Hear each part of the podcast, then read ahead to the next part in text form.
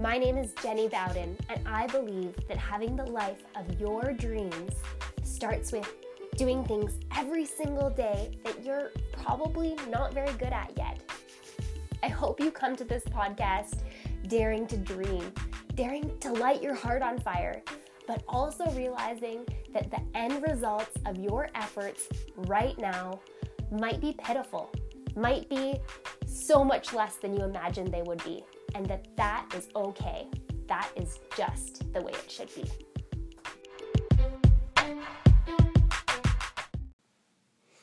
All right, I'm just gonna say it. Some of you have noticed my super hairy legs.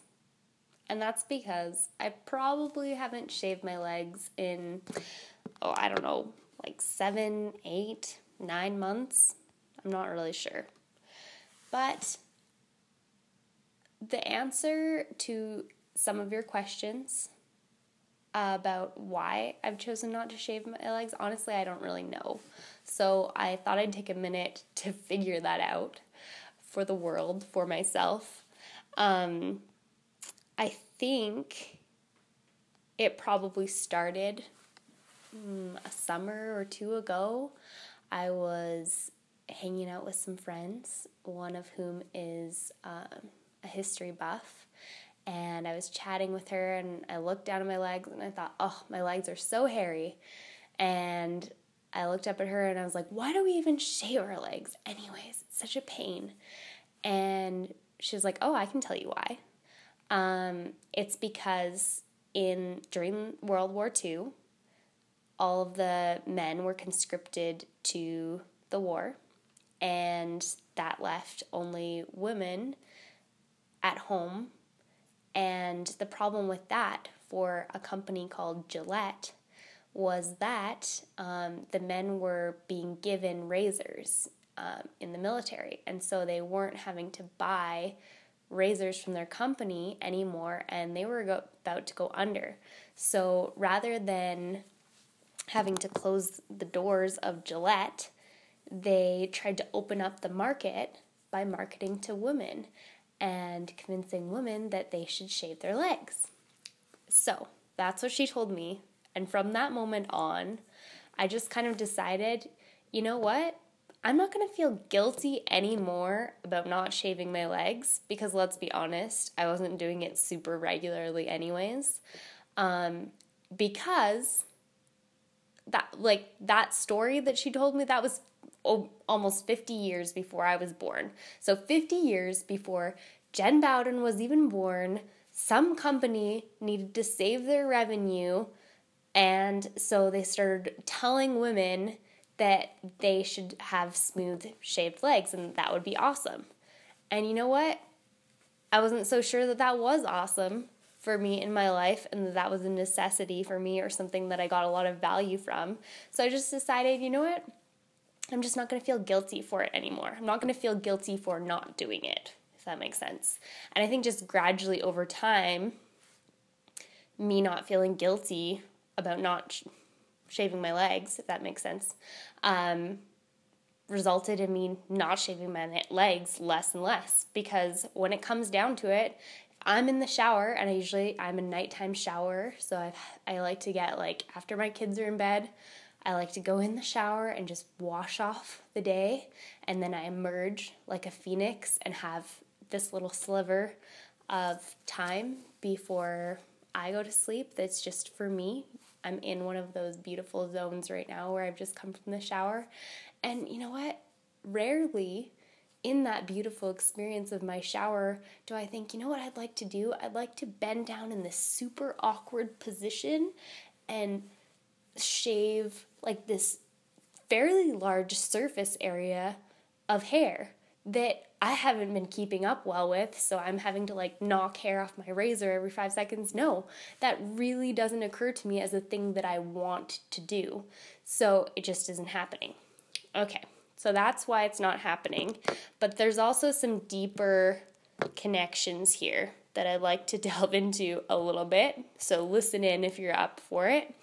Um, okay, there's also the issue of just like women winning at life. That's something I'm really passionate about, and not in the way that it's generally talked about in feminism at large, I would say. okay, I hope that makes sense, and I hope that doesn't sound offensive.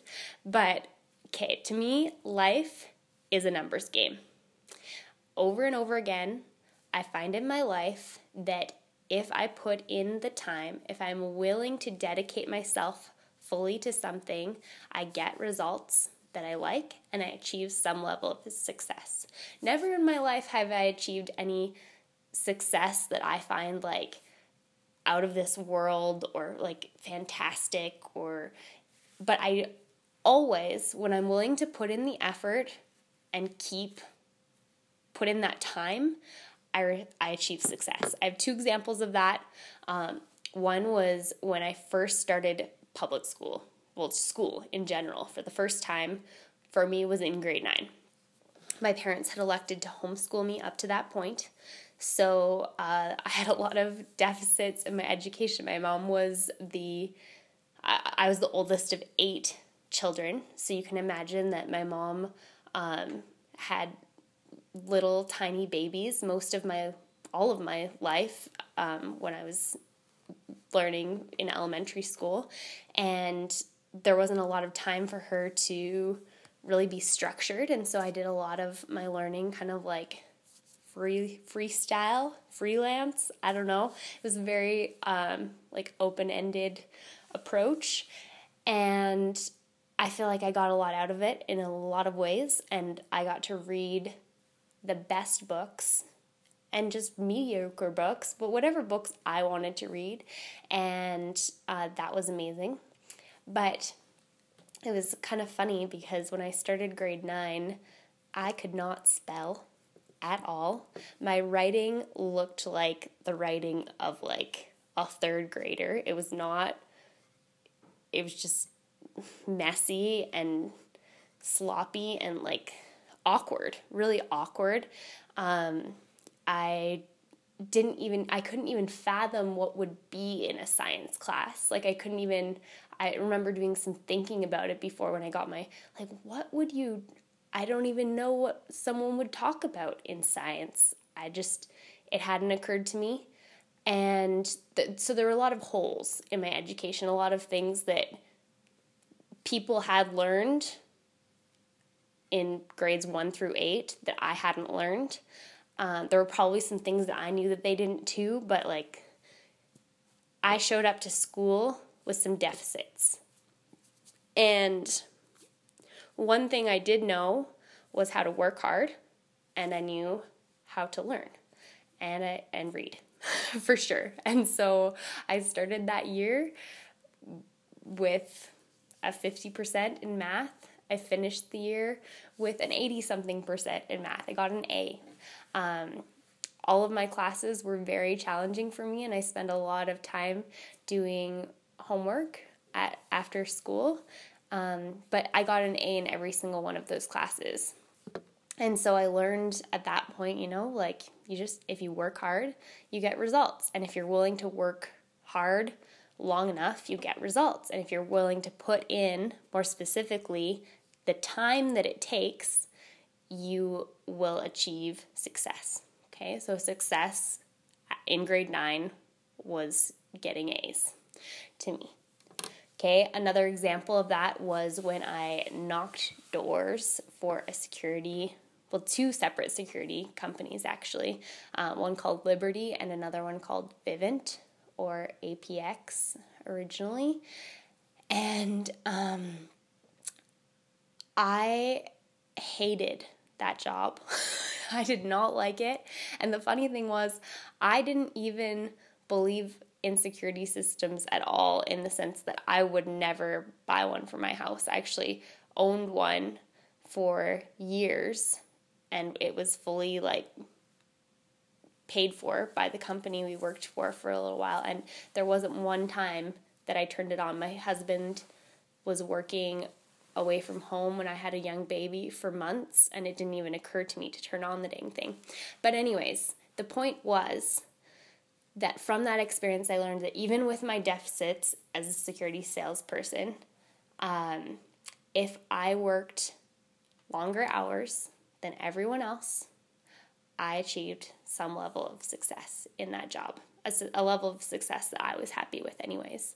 And I probably didn't sell to all the people that I ever could have, but I sold to people who believed in security systems and wanted them and had been kind of looking for them anyways. And because I was willing to knock enough doors to bump into those people consistently, I was able to sell um, more security systems than I don't know, I was always in like the top 30% of my office.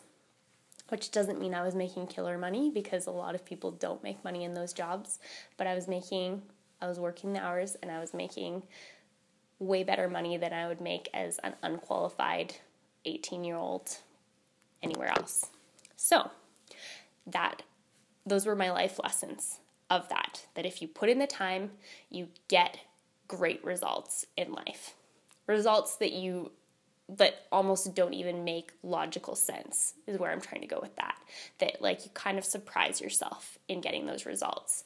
And so when I look at shaving our legs, putting on makeup, whatever it is um, that sometimes women are more apt to do than men, and I look at the way that we the time that we dedicate to those things and i look at some of the um, issues that we talk about that women are behind that they're not making the same money as men that they're not um, that they're disadvantaged in certain ways one of the things i think about is well where are we putting our time as women? Are there things that we're dedicating our time to that aren't giving us the results that we're looking for in the things that we really value the most?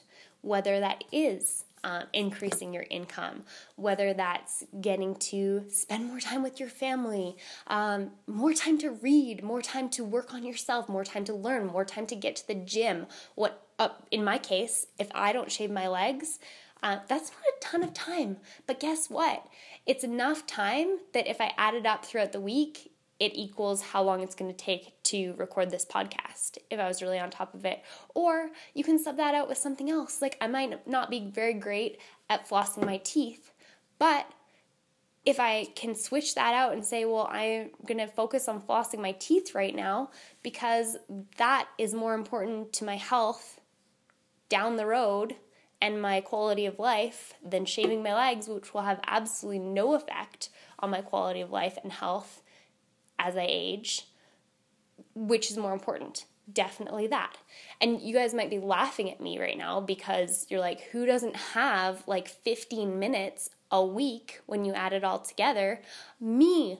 I don't have 15 extra minutes a week. I don't watch TV. I don't have time for myself to do all of the things that I want to do. So if I'm spending time on something that I actually don't really value, that is stupid. That's what I think. I think it's dumb of me. So, yeah, because the, the reality of the situation is I stopped shaving my legs. My husband didn't divorce me. My kids still love me. I didn't get fired from my job. Like, there's just a lot of things in my life that are exactly the same. In fact, most things. Every once in a while, when it's summer and I'm wearing a swimsuit or shorts, someone gives me like a weird look because they're like, oh, you haven't shaved your legs in forever. But pretty much that's the extent of my suffering for this choice. So, okay and then there's there's something else that i think about when i like a comparison when i think about the shaved legs thing which is and i'm sorry i don't know the name of this actor. I think it's chris someone. He played the zebra in that movie with all the animals. Oh wow. And they go to a zoo and then they go oh madagascar. Madagascar. Anyways he did this documentary on black women and hair and how black women spend so much time on their hair, like so much time and money, especially.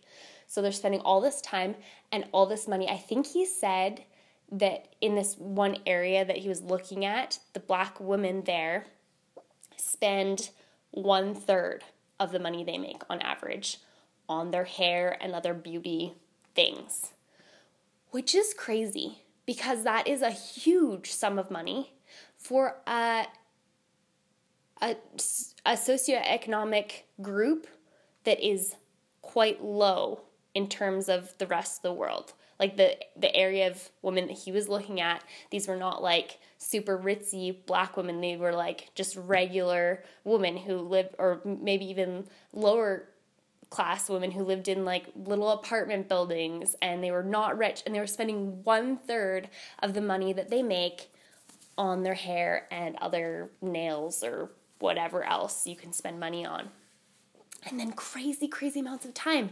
And then the, the whole all the thinking behind it was that they had like they didn't have good hair. Their hair was like like a black woman's like frizzy and wild and um like curly and kind and not like smooth not like mine like smooth and straight and whatever. So they were trying to make their hair fit into this mold that it just wasn't naturally designed to be in. And to me, that's just a massive waste of your life's energy to try and you you are a certain way, your hair is a certain way, and to try and spend that much time and energy and money that you don't have and devoting that to fitting something that you're that just isn't what you naturally are isn't naturally your body just seems like well, that could be that could be invested elsewhere. Um, so I thought I thought that's interesting. And you look at women and how much time they do spend and the money we do spend on those things. Um, and then you look at men. And men are really interesting because they don't necessarily look disgusting. Like if you look at a man versus a woman, you don't think like, "Oh, gross. That that person is so gross." But what they do is they still do um like practice regular hygiene. In fact, I think it might be argued that men shower more regularly than women, for example. Like the men I know anyways, they like shower every day, whereas women might not always do that. Anyways, that's a side note. But you look at men and they have this really great thing going where they basically do the do whatever requires the minimum amount of effort in order to look good. You know? Like I'm just going to look good. And so in order to do that, I'm going to do a few small things so that I can exist in society and people will be like, yeah, there's a well dressed, well groomed person.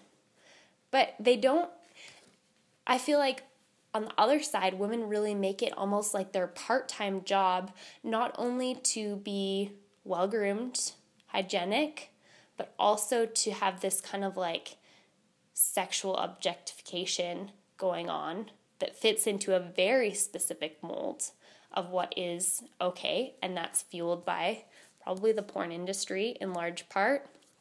It's fueled by um, pretty unrealistic expectations, and I just don't really think that we're serving ourselves and our ambitions and our values by spending so much time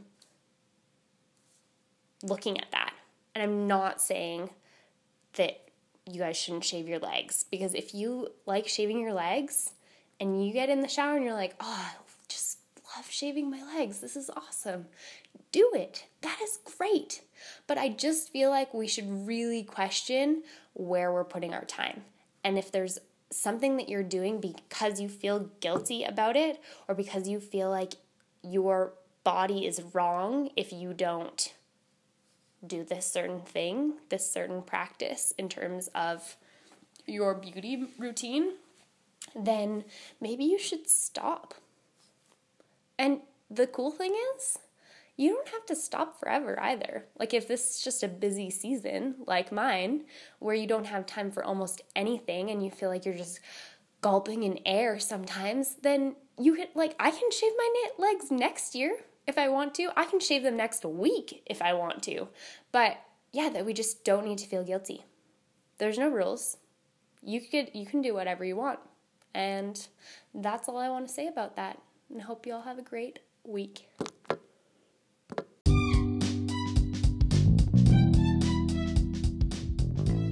At this point, you are probably so full of new wisdom, new ideas, that you just need to hash out how it's going to go down in your life with another person. If you want to contact me on Instagram, I am jenny.bowden. Whatever you have, throw it at me. I'd love to answer any direct messages.